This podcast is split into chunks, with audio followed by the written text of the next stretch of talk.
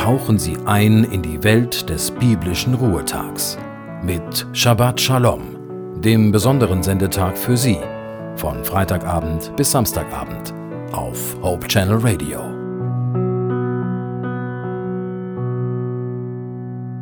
Der Weihnachtsstress liegt hinter uns, also ich persönlich genieße sie, die Zeit zwischen den Jahren. Das ist sicherlich nicht für jeden so, aber für mich ist es meist die Zeit, in der man sich freigenommen hat und in der es doch noch ein Stück weit ruhiger zugeht. Das alte Jahr neigt sich dem Ende hin und das neue hat noch nicht begonnen. Der deutsche Zeichner, Maler und Schriftsteller Wilhelm Busch stellte sich für die jeweiligen Jahre unterschiedliche Reservoire vor. Den stetigen Fluss der Zeit beschrieb er so Hartnäckig weiter fließt die Zeit. Die Zukunft wird Vergangenheit. Aus einem großen Reservoir ins andere rieselt Jahr um Jahr. Wie schnell aus Zukunft Vergangenheit geworden ist, merken wir, wenn wir auf das letzte Jahr zurückblicken.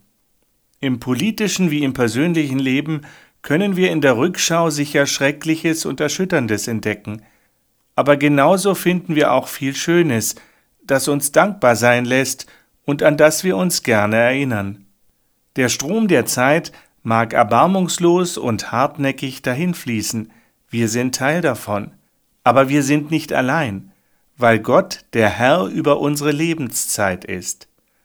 Als David sich von allen Seiten umringt und bedrängt fühlt, kommt er in Psalm 31 zur Erkenntnis ab Vers 16 Meine Zeit steht in deinen Händen. Errette mich von der Hand meiner Feinde, und von denen, die mich verfolgen. Lass leuchten dein Antlitz über deinem Knecht. Hilf mir durch deine Güte. Herr, lass mich nicht zu Schanden werden, denn ich rufe dich an. Gott ist bei uns, gerade jetzt in dem jetzt beginnenden Sabbat.